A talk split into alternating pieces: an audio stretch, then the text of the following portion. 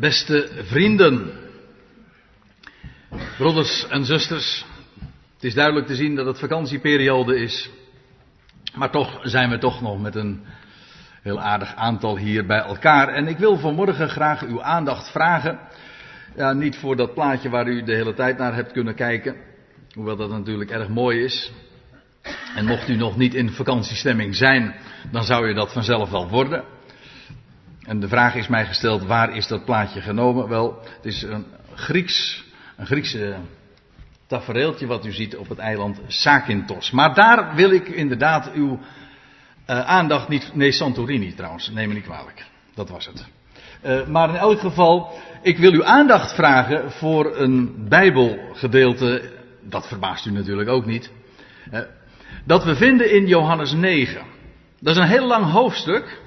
En ik wil slechts een paar versen daaruit lichten. Dat wil zeggen, de eerste versen daaruit. En ik heb erboven gezet als thema van deze prediking: waarom blind geboren? Dat is namelijk precies ook de vraag die in dat eerste gedeelte naar voren gebracht wordt.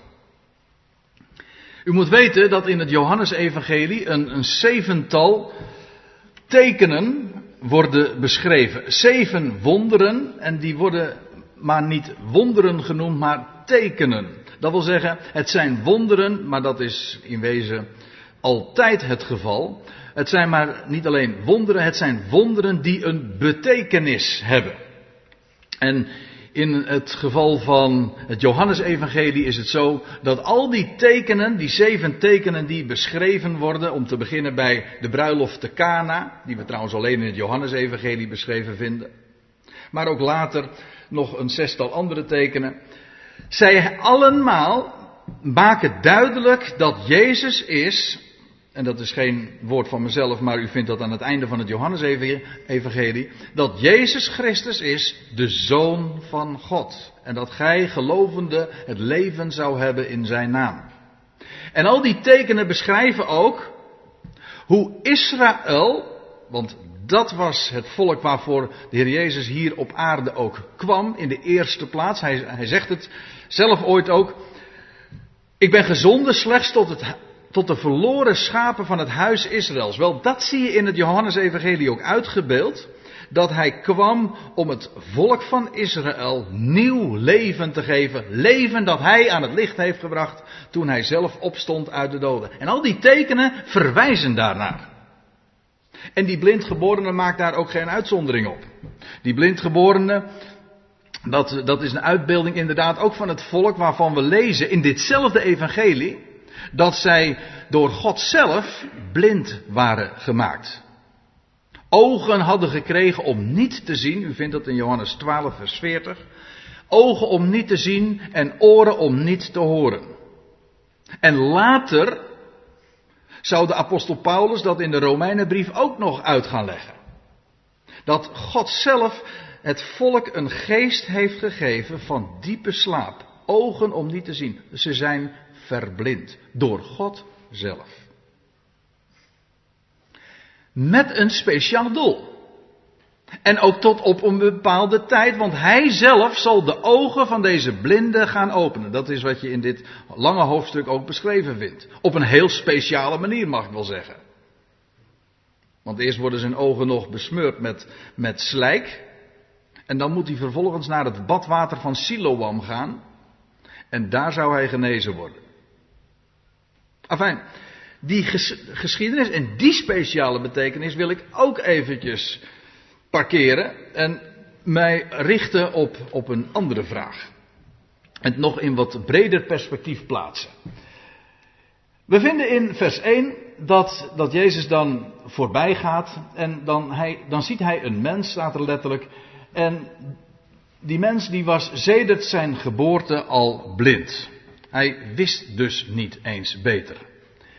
En dan krijgen we de beroemde vraag die zijn discipelen, zijn leerlingen dan vervolgens stellen. En zijn leerlingen vroegen hem en zeiden, Rabbi, meester, wie heeft gezondigd? Deze of zijn ouders dat hij blind geboren is? Die eerste optie lijkt mij zelfs een beetje een absurde suggestie. Want hoe zou hij gezondigd kunnen hebben? als hij nog, als hij blind geboren is? Was dat een prenatale zonde? Of moeten we denken aan een vorig leven? Hebben ze ook nog gesuggereerd. Hm? Dat dat nog weer een idee van reïncarnatie zou bevestigen. Maar ik kan u verklappen, dat, eh, dat is eh, volstrekt vreemd aan de Bijbel. En het hele idee alleen al is eh, eigenlijk te absurd om te overwegen. In elk geval, zij, zij, zij denken per definitie in termen van schuld. Zij, zij vragen, zij zeggen, is het of dit, de zonde van hemzelf, of is het de zonde van zijn ouders dat, dat hij blind is geboren? En dat, dat suggereert dat er niet eens een andere optie zou zijn. En dat betekent eigenlijk dat de discipelen, en dat blijkt vanzelf ook wel uit het antwoord dat Jezus zelf geeft, ook oogkleppen op hadden. Eigenlijk zelf verblind waren. Door zo, zo narrow-minded, zo noemen de Engelsen dat, zo beperkt in je zicht en in je denken alleen deze twee opties te overwegen. Alsof het, alsof zo'n leed, hè, het feit dat hij blind is geboren, dat dat per definitie te wijten zou zijn aan zonde van hemzelf of van zijn ouders. In wezen vind je dat in het uh, boek Job ook weer terug. Maar ik zal nog iets anders zeggen. In wezen deze vragen van waarom is hij nu blind geboren? Maar je kunt de vraag natuurlijk veel, veel breder nog stellen. Dit gaat om een heel concreet geval. Maar waarom? En elk mens stuit daar in zijn leven vroeg of laat op. Iedereen die nadenkt, en zelfs als je niet nadenkt, wordt die gewoon, word je met de neus op de feiten gedrukt. En dan ga je je de vraag stellen, als, bij al het leed wat je, wat je ziet in de wereld, en dat soms wel heel erg dichtbij komt, bij alle pijn, bij de moeite die je hebt, eh, hebt te dragen, wat je ziet. Waarom? Waarom gebeurt dit nou? En het eerste wat een mens doet, en dat zie je bij, de, bij deze leerlingen van Jezus ook, het eerste waar je dan aan denkt is, dat zal wel te maken hebben met schuld. Van de betrokkenen zelf, of misschien van zijn omgeving. Of van zijn voorgeslacht. De gedachte ligt zo voor de hand. Maar je ziet dat ook in het, in het boek Job. Wat in wezen, dat is een, een, een, lang boek, een, een, boek met 42 hoofdstukken. Een groot boek. En uh, dat gaat eigenlijk over dit thema ook. Het waarom van het lijden. Ook naar aanleiding van een heel concreet geval. Niet als filosofische bespiegeling, maar waarom dan? En het is heel opmerkelijk dat de antwoorden die eh, zeker in aanvang in dat boek zo worden geventileerd door de, vriend, door de vrienden van Job, want zo vriendelijk is het allemaal niet wat, er dan, wat zij ten gehore brengen. Ze brengen allemaal het idee te berden van, ja dat is natuurlijk schuld. Van Job zelf, of hoe dan ook, je denkt daarbij aan zonde. En het is God zelf die op een gegeven ogenblik in het boek Job het woord gaat nemen. En geen eens antwoord gaat geven trouwens, maar alleen maar vragen gaat stellen. Waarmee de mens in wezen zo op zijn plek gezet wordt. Zo klein gemaakt wordt. Zo zich zou moeten realiseren. Hij ontkomt, ontkomt niet meer aan de gedachte dat hij zich niets moet verbeelden om zelf een antwoord te kunnen bedenken of te verzinnen of te verklaren waarom de dingen zijn zoals ze zijn. Daar zijn wij als mensjes namelijk gewoon te klein voor. En te beperkt. Ik zal u ik zal ook nog wat verder gaan, want het antwoord dat, dat Jezus geeft is zo machtig mooi. En niet alleen maar in verband met deze blindgeborene, maar het blijkt gewoon in het algemeen een het antwoord te zijn op de vraag die de mens zich altijd stelt van waarom nou? Kan God daar niet iets aan doen? Want dat God er is, dat leidt eigenlijk geen twijfel. En geen mens met gezond verstand kan het ontkennen. Ik hoorde de laatste uitspraak en die vond ik heel erg mooi. God gelooft niet in atheïsten. Nee, God gelooft niet in atheïsten. Ja, wij, wij zijn geneigd om het om te keren. Atheïsten geloven niet in God. Nee, maar God gelooft niet in atheïsten. Er is niemand die werkelijk gelooft dat God er niet zou zijn. Natuurlijk, er zijn allerlei dingen die tegen hem pleiten, maar uiteindelijk weet een mens gewoon, hij is er. Er is iemand die zin geeft aan de dingen. En dan het, het loutere feit trouwens, dat een mens dus zich de vraag stelt waarom, wat is de zin ervan, geeft al aan dat dat betekent dat er iemand is die dat alles doet met een bepaalde reden.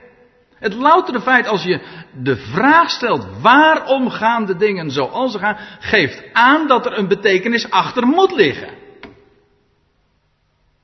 Geen mens kan ook leven met de gedachte dat het allemaal zinloos zou zijn. Enfin, vers 3.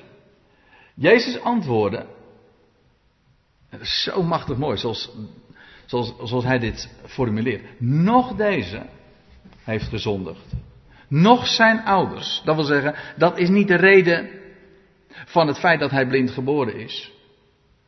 Want ongetwijfeld is die blind geboren, net als zijn ouders, net als alle mensenkinderen, een zondaar geweest. Maar het ging erom, waarom is hij blind geboren? Nou, dat is niet vanwege zijn eigen zonde, noch die van zijn ouders. Maar, wat is het antwoord dan wel?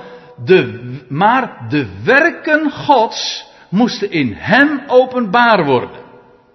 Daarom. Het antwoord ligt dus niet in het verleden. Het antwoord ligt in de toekomst. Maar aangezien dat nou precies is, hetgeen is waar een mens niet in vermag te zien, dat, dat, ons, dat is verborgen voor ons, kunnen wij dus ook met onze verklaringen geen zinnig antwoord geven op het waarom, vanuit onszelf bedoel ik, op het waarom van het leed. Het, waarom van het lijden. En waarom deze man blind geboren is. Of waarom, vult u zelf maar in. Dat kan niet. Het antwoord ligt namelijk in de toekomst. Opdat de werken van God in hem openbaar moest worden. Let op, die man die werd niet genezen omdat hij blind was. Nee, hij was blind opdat hij genezen zou worden. Ziet u een totaal andere benadering? We, hebben we zijn geneigd om het, op, het eerste, op, op het eerste niveau te bezien. die man die werd genezen, waarom? Wel omdat hij, omdat hij blind geboren was. Nee, Jezus keert het precies om. Hij was blind geboren en al die tientallen jaren heeft hij daar, is hij blind geweest, heeft hij nooit iets kunnen zien. Was hij daarmee ook nog eens gedoemd om als bedelaar in die dagen eh, zijn dagen door te brengen en afhankelijk te zijn van de genade van mensen? Nou, dan ben je over het algemeen niet zo heel erg best af. Hè? Als je afhankelijk bent van de genade van mensen. Nou, deze man heeft tientallen jaren een blind bestaan. Hij was inmiddels een volwassen man geworden, zo weten we uit de, rest van het hoofdstuk. Hij heeft tientallen jaren heeft hij, heeft hij een blind bestaan met alle leed en pijn en moeite. Heeft hij, heeft hij beleefd en, en moeten ondergaan. En waarom? Wel, het antwoord is opdat, hij, opdat de werken van God in hem openbaar zouden worden. De vraag is dus niet, en u kent het wellicht, de vraag is niet waarom. Kijk, bij waarom denk je altijd terug. Dan probeer je een verklaring te vinden in, in de omstandigheden of in, in, in het verleden of dingen die ooit gebeurd zijn in termen van oorzaak en gevolg. Dat is waarbij je denkt als je, als je de vraag waarom stelt. Maar de vraag is waartoe? Dat, is, dat geeft dus een richting aan van toekomst. Het heeft een speciaal doel. Daarop. Het is trouwens heel frappant dat het Hebreeuwse woord voor waarom eigenlijk ook niet waarom is. Eh, u kent de, het, het woord dat de Heer Jezus uitsprak op het kruis. Waarom, waarom hebt gij mij verlaten? La Elo, het wordt in het Hebreeuws ook zo, zo geformuleerd in de Evangelie. Eli, Eli, lama sabachthani. En la, dat woordje lama, dat, dat, uh, dat wordt dan vertaald met waarom. Maar eigenlijk betekent het waartoe. Lema, tot wat? Waartoe hebt u mij verlaten? Dat is heel veelzeggend. Niet waarom, maar waartoe. Wel, als je trouwens nog even doorbladert in hetzelfde Johannesevangelie en dan kom je in Johannes 11 uit en daar vind je oh, weer zo'n teken, een machtig teken dat, dat, dat Jezus doet. En dan krijgt hij te horen over zijn vriend Lazarus, die uh, ziek is, dodelijk ziek. En Jezus blijft dan nog gewoon twee dagen wachten. Ja, waarom twee dagen? Nou, dan hebben we het bij een andere gelegenheid wel eens vaker volgens mij over gehad. Maar Jezus blijft gewoon wachten. En dan pas gaat hij naar, naar Lazarus toe. Die inmiddels dan gestorven is. Maar dan krijg je ook uh, iets, iets merkwaardigs te lezen. Iets soortgelijks als wat je in Johannes 9 leest in verband met die blindgeborene. Toen Jezus het hoorde, dat, dat bericht over Lazarus, dat hij dodelijk ziek was, dan zegt hij, deze ziekte is niet ten dode. En dat is eigenaardig, want, want Lazarus sterft wel degelijk. Maar let op wat Jezus zegt. Hij zegt, deze ziekte is niet ten dode, dat wil zeggen met het oog op dat hij zou sterven. Nee, die ziekte is niet met het oog op dat hij zou sterven, maar ter ere Gods, dat wil zeggen tot heerlijkheid van God, want dat is wat er letterlijk staat, tot heerlijkheid van God, opdat de Zoon van God erdoor verheerlijkt wordt. Als Jezus dan uiteindelijk arriveert bij Lazarus, en hij dan, en dat graf wordt open gedaan, en dan, dan zegt Jezus bij die gelegenheid ook, ik ben de opstanding en het leven. En dat is, oftewel, ik ben het opstandingsleven. Juist daar bij het graf gaat Jezus tonen, wat hij later trouwens, eh, niet, eh, niet al te lange tijd later, zelf ook zou bewijzen, namelijk de, het opstandingsleven te zijn, doordat de steen werd weggerold en dat hij onvergankelijk leven aan het licht bracht. Wel, als teken gebeurt dat al in die geschiedenis van Lazarus. Hij wordt daardoor verheerd. Dat wil zeggen, hij maakt zichtbaar dat hij de opstanding is en het leven. De heerlijkheid van de Zoon van God, als het, de opstanding en het leven, wordt juist openbaar daar waar dood is. Hoe zou hij ooit kunnen bewijzen dat hij de opstanding is en het leven als er geen dood is? Het suggereert juist dat er dood is. Er kan slechts sprake zijn van opstanding als daar ook dood is. Net zo goed als dat iemand alleen maar genezen kan worden als hij eerst ziek is. Als God zijn werken wil openbaren, wil openbaren dat hij de genezer is, of de, de opstanding is. Wel, dan zal er eerst sprake moeten zijn van ziekte. En dan zal er eerst sprake moeten zijn van dood. Je leest in Jesaja 46, en dat is een, een tekst die je echt uit je hoofd moet leren. Dat kan ik u echt aanbevelen. Want het is namelijk, het demonstreert precies wie onze God is. Er staat dat Jezaja zegt, bij, nee, God zegt bij monden van Jezaja, ik, die van den beginnen, de afloop verkondig, en van ouds, wat nog niet geschied is. En die zegt, mijn raadsbesluit zal volbracht worden. En ik zal al mijn welbehagen doen. Hier lees je dat God, voordat er ook maar iets gebeurd is, reeds de afloop heeft vastgesteld. Het doel is eerder vast, het doel bestaat al eerder dan de weg er naartoe. Of zal ik het nog anders zeggen? De oplossing was er eerder dan het probleem. Het probleem is alleen maar de achtergrond om de oplossing zichtbaar te maken. Kijk er eens zo tegenaan. Kijk, dit is, dit is eigenlijk Gods standpunt. Wij beleven de dingen van, van, van voor, nee, ja, wij, wij beleven de dingen vanuit het, het verleden. En we, gaan naar, we leven nu in het heden en we gaan richting de toekomst. Maar God had voordat er ook maar iets geschied was, de afloop al vastgesteld. En in het kader van die afloop, dat doel dat hij zich gesteld heeft, namelijk zijn heerlijkheid te openbaren, heeft hij de, de weg, het traject naar het doel, eh, vervolgens vastgesteld. Eerst was daar die, dat doel, wat hij zich gesteld heeft. En vervolgens heeft hij de weg bepaald. Maar die weg dient slechts om het doel te bereiken. En ik vind dat zo'n aparte, zo'n typisch goddelijke manier van benaderen.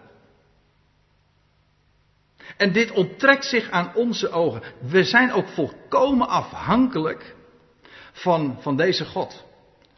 En ik wil. Uh, ik wil eigenlijk ook iets lezen in, uh, in wat, wat we vinden in Romeinen 8. En u kent, de meeste van u zullen dat woord wel kennen. Maar ik wil u op, iets, op een aantal bijzondere dingen in dat vers en in dat gedeelte ook wijzen. In Romeinen 8, we bladeren zomaar wat, wat door.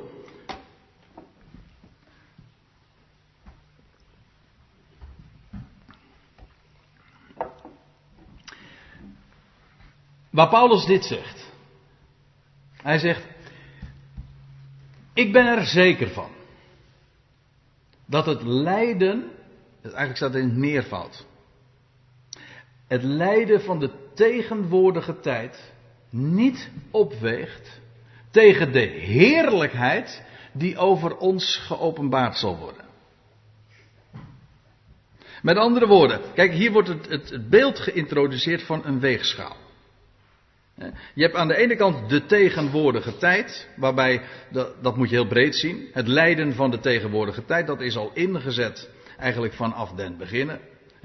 Dat de schepping in de, onder de vergankelijkheid gebukt gaat.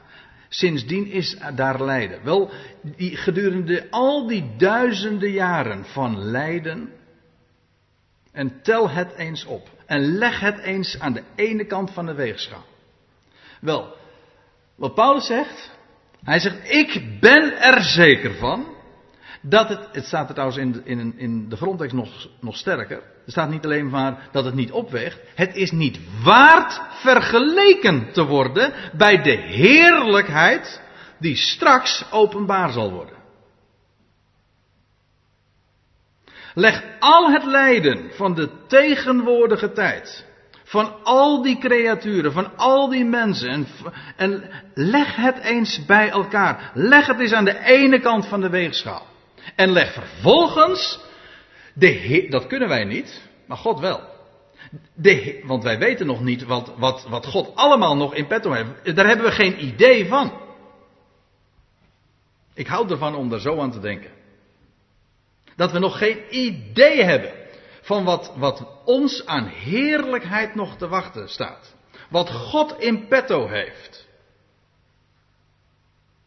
Het is precies wat, uh, wat uh, elders de, ook opgemerkt wordt door Paulus, en trouwens hij citeert het uit, je, uit het boek Jezaja, dat het geen oog heeft het ooit gezien. Geen oor heeft het ooit vernomen en het is in geen mensenhart zelfs opgekomen wat God heeft voorbereid.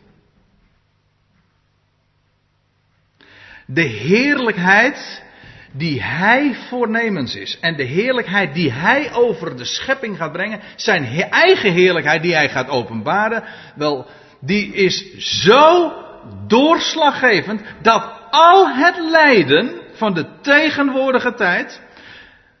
Verzameld bij elkaar. Niet eens waard is vergeleken daarmee te worden. Zo groot is die glorie. En ik denk eraan, we hebben het gisteren nog eventjes erover gehad. Eh, in een telefoongesprek. Dat we, we straks ongetwijfeld nog vaak zullen denken van wat hebben we toen veel getopt. Omdat we geen oog hadden, omdat we niet hebben vertrouwd op de heerlijkheid die God beloofd had te zullen geven. En hoe vaak zijn we niet kortzichtig en ja, met recht bijziend. We, we zien alleen maar dat wat zo in onze omgeving zich voordoet. En, en inderdaad, trouwens, je kan ook erg bijziend worden door de tranen. Dat is ook zo. Dan, zie je de, dan kun je niet meer over de dingen heen zien. Maar God belooft. Hij belooft heerlijkheid die zo groot is dat het lijden van de tegenwoordige tijd niet eens waard het is om daarmee vergeleken te worden. Wat trouwens heel frappant is, dat is dat dat woord lijden, dat is in het Grieks, dat komt van het woordje pathos. Dat kent u wellicht, van pathologie. Dat is de ziekteleer, maar pathos heeft eigenlijk, dat betekent lijden. Ja. Maar weet u wat het ook wel betekent? Het heeft te maken met hartstocht.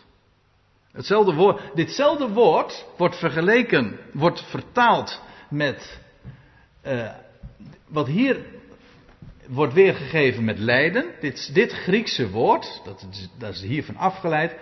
Wel, dat is, dat is pathos, maar het wordt namelijk elders in, in het Nieuwe Testament vertaald met hartstocht. Met, vergelijk het met het, een Latijnse woord dat we wat beter kennen, dat is passie. Een passie eh, zie je in hetzelfde woord. Dus het, hetzelfde idee. Bij ons is dat uh, in het woordje lijden niet meer opgesloten. Maar het Griekse woord en het Latijnse woord, daar zit uh, zowel het een als het ander in. Kijk, uh, iemand die iets heel erg pathetisch zegt, dat wil zeggen met hartstocht, hè, met emotie. Maar datzelfde heb je met het woord passie. Passie betekent lijden. De, de, de, de Matthäus Passion, dat is het lijdensevangelie volgens het Matthäus even, uh, het, het, ja, hoe zeg het goed? Het, het lijden volgens het Matthäus evangelie. De passie, het lijden, de passiebloem, dat is de lijdensbloem. Maar passie, dat weet u ook allemaal, passie heeft ook te maken met hartstocht. Iets met liefde doen. En dat is zo eigenaardig dat dat woord lijden zowel te maken heeft in, in, de, in de Bijbelse taal, in het Bijbelse denken, te maken heeft ook met hartstocht. En het idee is dit. Lijden maakt namelijk liefde zichtbaar. Lijden maakt liefde zichtbaar. En dan ga je ook begrijpen dat woordje heerlijkheid. Want wat God voornemens is, is inderdaad de schepping, deze schepping, tot heerlijkheid te brengen. En zijn heerlijkheid te openbaren. Maar wat betekent zijn heerlijkheid? Wat is zijn ultieme heerlijkheid? Dat is toch in de eerste plaats zijn liefde. De glorie van zijn liefde te openbaren. Als God zichzelf wil gaan openbaren, dat was zijn doel. Om zichzelf te openbaren, zijn glorie te tonen en te demonstreren. Dan gaat het om de glorie, de heerlijkheid van zijn liefde. Maar liefde kan slechts op één manier zichtbaar worden. En dat is door lijden heen. Dat weten we eigenlijk allemaal. Want iedereen die, een, uh, die naar een romantische film gaat kijken, of je leest een liefdesverhaal. Dat is, hoe mooier dat verhaal, hoe mooier de liefde daarin werkelijk tot uitdrukking komt, dat heeft altijd te maken, het is altijd evenredig met de mate van pijn en moeite die daaraan vooraf gaat. Want juist de pijn, de tranen, juist die en de scheiding, de haat of moeilijke omstandigheden, juist die maken liefde zichtbaar. Daarom heeft het lijden, is maar niet alleen een, niet waard te vergeleken te worden met de heerlijkheid die geopenbaard gaat worden. Het is er ook aan gekoppeld. Het lijden van de tegenwoordige tijd dient slechts de heerlijkheid van Gods liefde te openbaren. God wil het juweel van zijn liefde en zijn heerlijkheid demonstreren. Maar wat doet een juwelier? Als een juwelier iets, een diamant heeft. En hij legt het in de etalage. Wat, wat doet hij om dat werkelijk in volle glorie te laten zien? Hij maakt een donkere achtergrond. Een zwarte achtergrond, zodat dat juweel inderdaad gezien en geschitterd, uh, schittert. Die donkere achtergrond is geen doel op zich. Nee, het is alleen maar de display. Het is alleen maar het contrast waardoor die diamant, dat juweel, in glorie zichtbaar wordt. Waarom zien wij overdag geen sterren schitteren? Dat is vanwege het ontbreken van de donkere achtergrond. Zodra het donker wordt, dan. Die sterren staan er altijd hoor. Die sterren staan er nu ook. Maar door het ontbreken van een donkere achtergrond zie je die sterren niet. Licht wordt juist zichtbaar tegen een donkere achtergrond. Het heeft contrast nodig om zichtbaar te worden. En dat is met de heerlijkheid van God ook zo. En dat zie je in het, in het leven van die blindgeborene gedemonstreerd. Waarom was hij blind geboren? Wel, in wezen al die jaren dat hij blind was, dat was eigenlijk niks anders dan de donkere achtergrond die God had ingezet om zijn werken, zijn heerlijkheid te demonstreren. Idem dito in de geschiedenis van Lazarus. Waarom stierf hij? Waarom was hij al in het graf gelegd? Waarom dat verdriet? Waarom die tranen van Maria en, en, de, en de, om, om, de omstanders? Waarom? Wel opdat de heerlijkheid van de Zoon van God daardoor openbaar zou worden. En dat is in het algemeen ook het, het fundamentele antwoord op de vraag waarom het leed. Wel, het is niks anders dan de donkere achtergrond die God heeft ingezet. Om zijn glorie te openbaren. En ik hou er zo van. Dat betekent dus, beste mensen, dat er nooit iets mis is gegaan. Wij denken meteen van aan schuld. En we zeggen, ja, dat heeft te maken met wat er gebeurd is in de Hof van Eden. Het is nog waar ook trouwens. Met de verboden vrucht. Maar waarom is dat dan gebeurd? Ja, niet zulke moeilijke vragen stellen. Hè? Want ja, dan moeten we hele onorthodoxe antwoorden ook gaan geven. Nou, ik geef ze graag omdat de Bijbel ze ook geeft. Het is niet waar dat het leed van de wereld allemaal te maken heeft, veroorzaakt is door de mens. Het is, ik, zal, ik kan het u uit, ik kan het zelf, ik kan het bewijzen. Want lees nou even verder in Romeinen. Romeinen 8. Er staat, want de schepping staat er, is aan de vruchteloosheid, in de Statenvertaling staat, aan de ijdelheid onderworpen. En er staat erbij, niet vrijwillig. En wat, zegt de, eh, wat zeggen wij als orthodoxe christenen? wij, eh, nou ja, hè, wat zeggen de orthodoxe christenen dan? Van, ja, hoe komt dat nou dat de schepping aan de vruchteloosheid is onderworpen? Dat komt omdat dat onze eigen schuld is. Onze eigen schuld, eh, eigen, eigen keuze. Wij hebben daar vrijwillig voor gekozen. Zeggen we toch?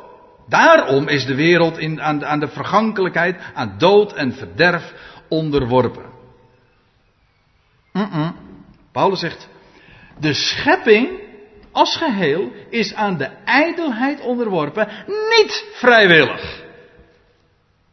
Maar om Hem, God, die haar daaraan onderworpen heeft. De schepper zelf.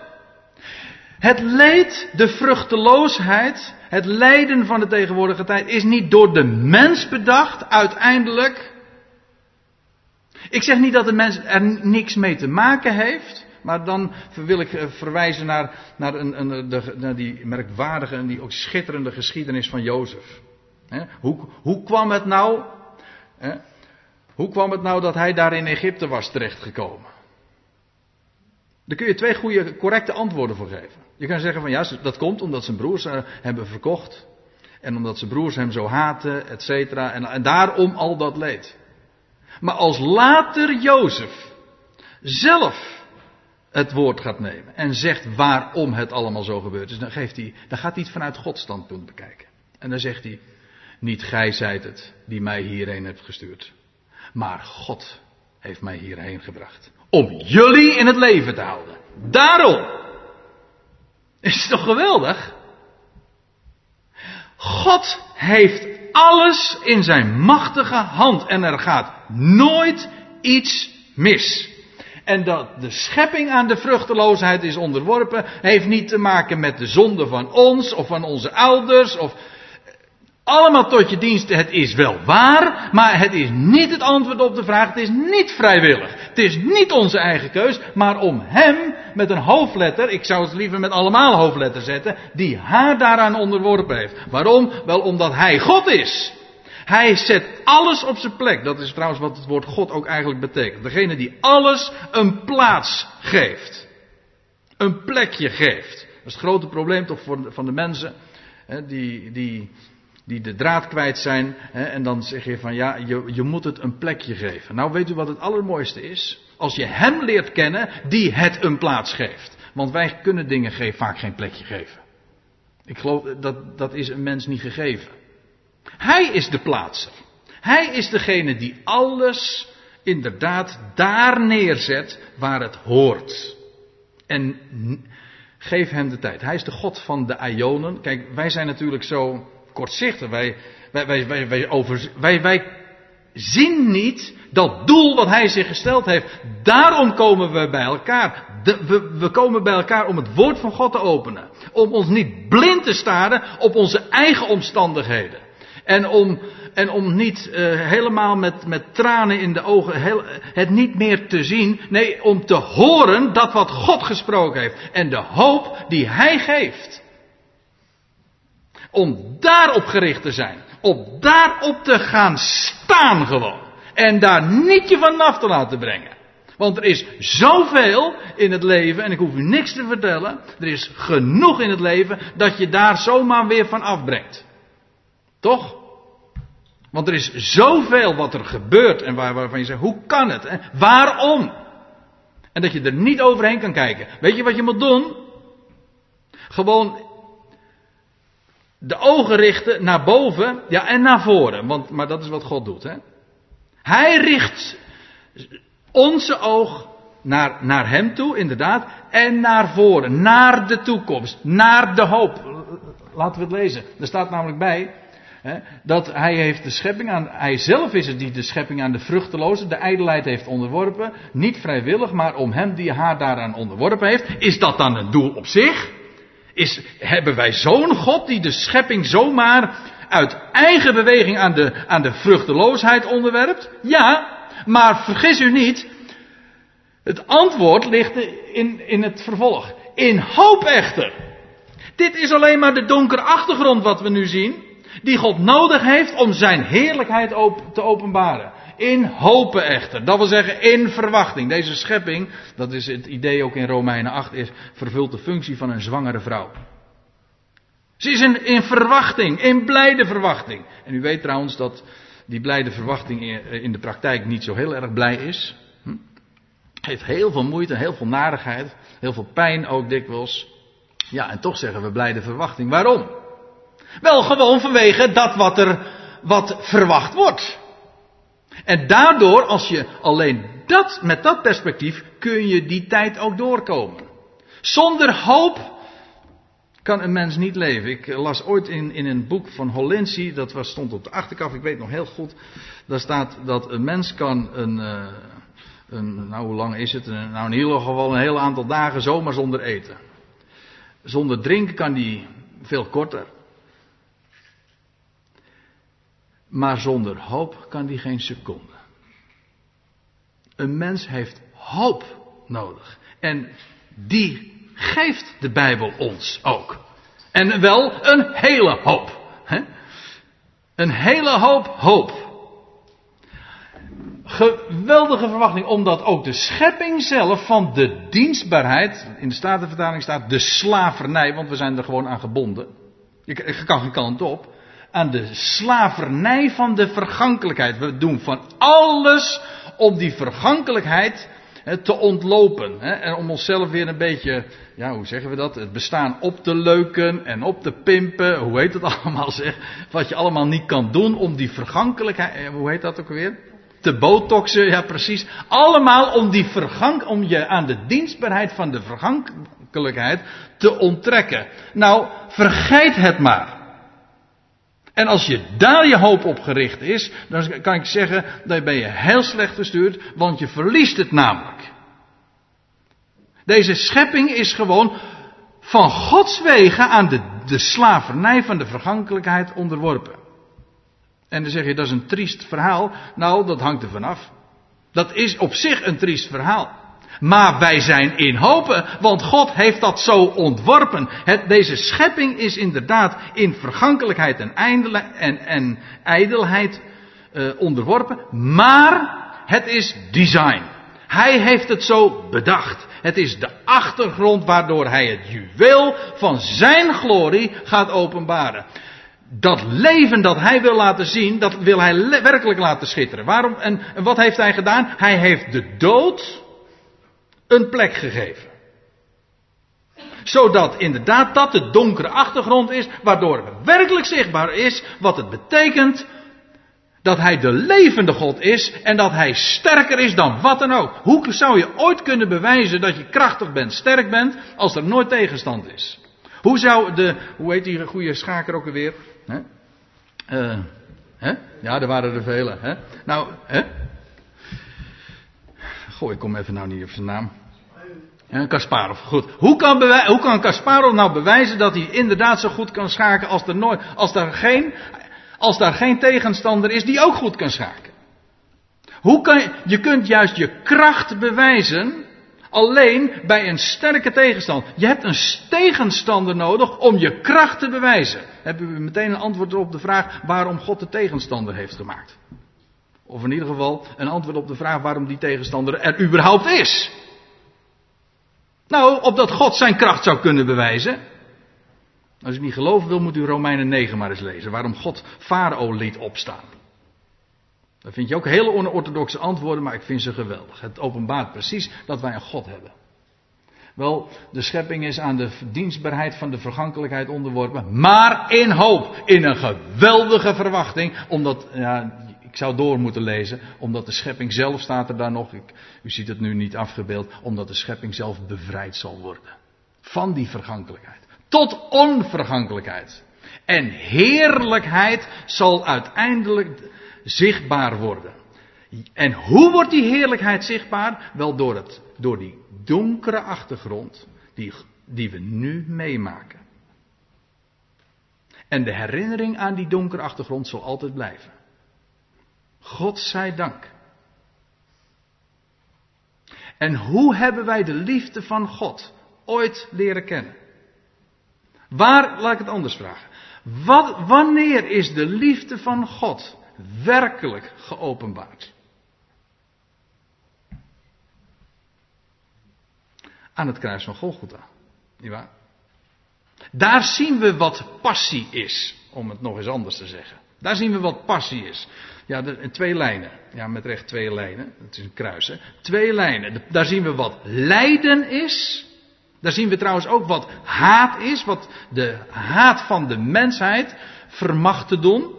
Namelijk het beste wat God gaf aan het kruis te nagelen. Maar juist tegen die achtergrond zien we ook Gods liefde schitteren.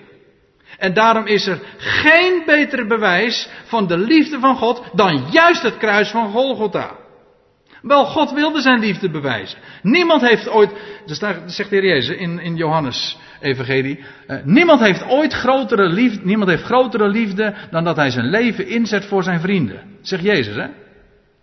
Ja, maar weet u wat, wat God doet? En dat is Romeinen 5. God echter bewijst zijn liefde.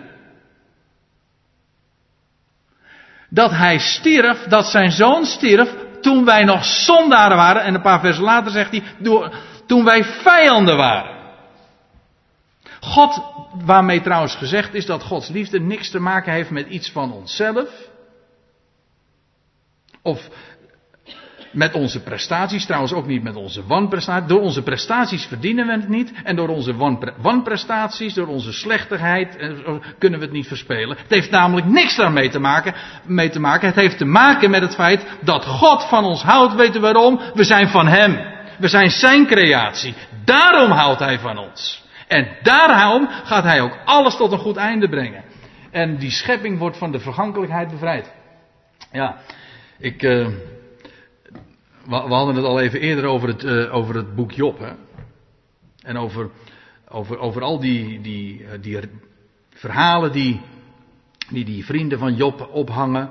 En uh, over de verklaring, hè, wie heeft er nou gezondigd, waarom zou het nou zijn, hoe zou het nou komen. En dan, God, dan, gaat, dan gaat, neemt God het woord en dan gaat hij zeggen van, wie denk je eigenlijk dat je bent? Ik zeg het nu even met mijn eigen woorden. Ik ben de groot. Waar was jij inderdaad? Waar was jij nou? Toen ik het zeven gesternte formeerde en de Pleiade maakte. En waar was je toen ik de, de, de grondvesten van de aarde neerlegde? Nou, lees het in, in Job 38, 39. Indrukwekkende hoofdstukken. En je zinkt, zinkt in het niet, ja. Als, als, als, als creatuurtje. Je denkt van, wat verbeeld ik mij. God is God. En hij heeft zo zijn reden.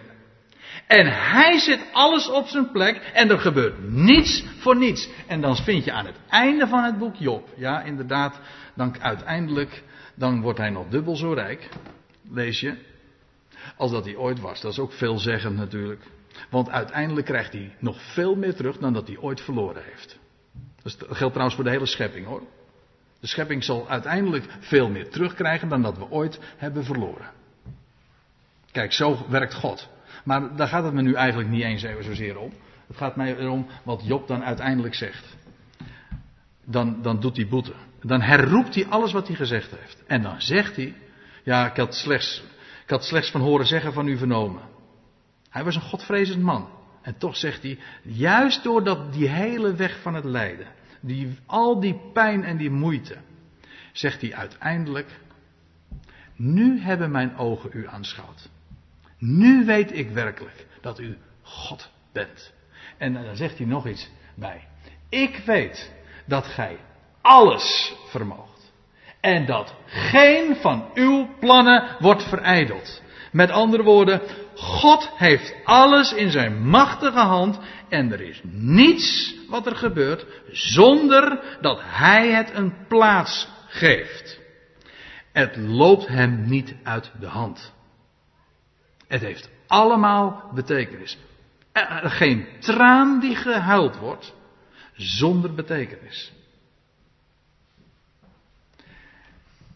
En God heeft een geweldig doel. En dat doel bereikt hij. En God weet dat. En weet u waar, en dat is dan het laatste wat ik wil, uh, wil laten zien. Het twaalfde plaatje in, in 1 Timotheus 1. Daar lees je dat Paulus schrijft dat hij, eh, dat hij spreekt over het evangelie. Het betekent gewoon het goede bericht.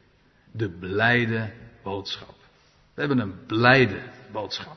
Het goede bericht van de heerlijkheid. En dan staat erbij in de meeste vertalingen van de zalige God.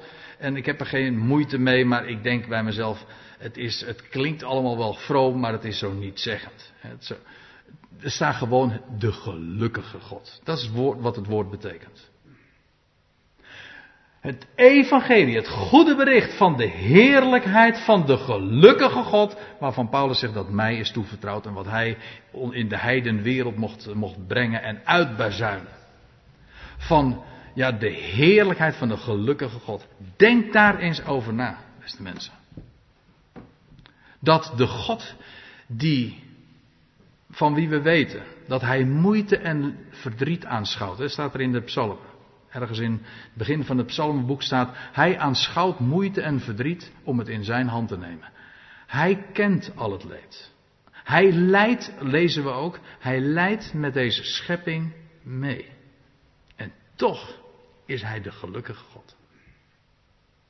Want hij weet, als geen ander, dat het allemaal een doel dient het doel dient wat hij zich gesteld heeft, wat in zijn plan vast ligt, wat hij van de beginnen al had vastgesteld en wij bewandelen nu nog de weg daar naartoe.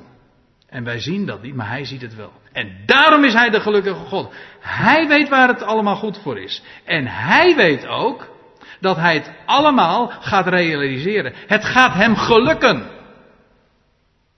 En daarom is hij de gelukkige God. Hij is succesvol in al wat hij onderneemt. En dat wat hij zich heeft voorgenomen, dat gaat hij realiseren. Hij is die gelukkige God. En daarom hebben wij het evangelie van de heerlijkheid van de gelukkige God. En het, al het lijden, beste mensen en lieve vrienden, dient slechts dat doel te bereiken. Zullen we met elkaar onze Hemelse Vader danken. Hemelse Vader, we willen u zo hartelijk dank zeggen. Dat u in een wereld die gebukt gaat onder zoveel moeite en leed en pijn en droefheid en tranen. En waarbij dat soms zo dichtbij kan komen. Dat u ons in zo'n wereld, in die donkere wereld, ons zo'n enorm licht hebt gegeven. Licht aan het uiteinde van de tunnel. Licht en van uw woord, van uw belofte. En dat we ons vanmorgen mochten bezighouden met, ja niet in de eerste plaats met de vragen, maar met de antwoorden die u geeft vanuit uw woord.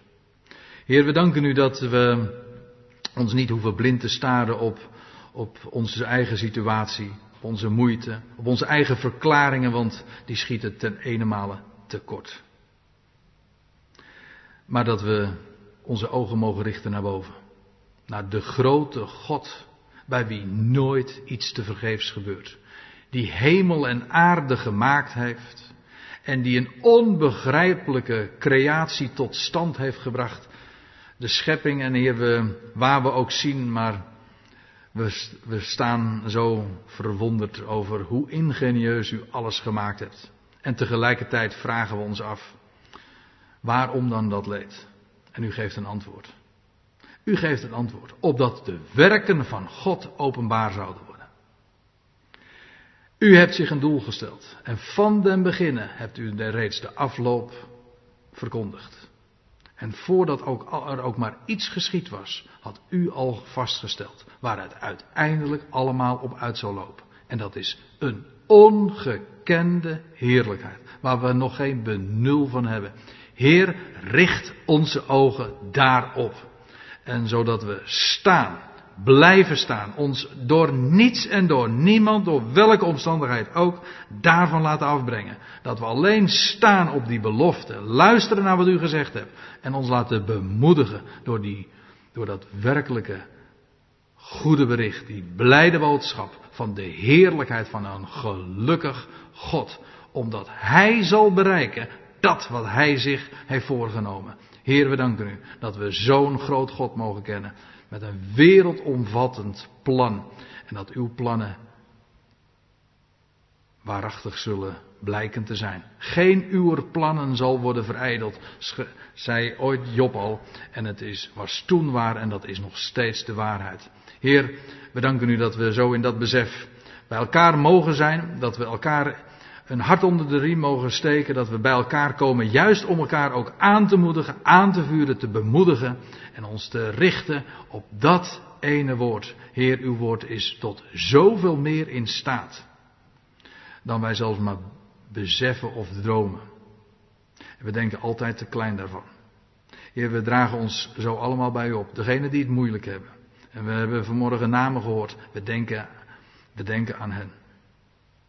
En Heer, u bent bij machten om de duisternis compleet te verdrijven door dat licht van u. Amen.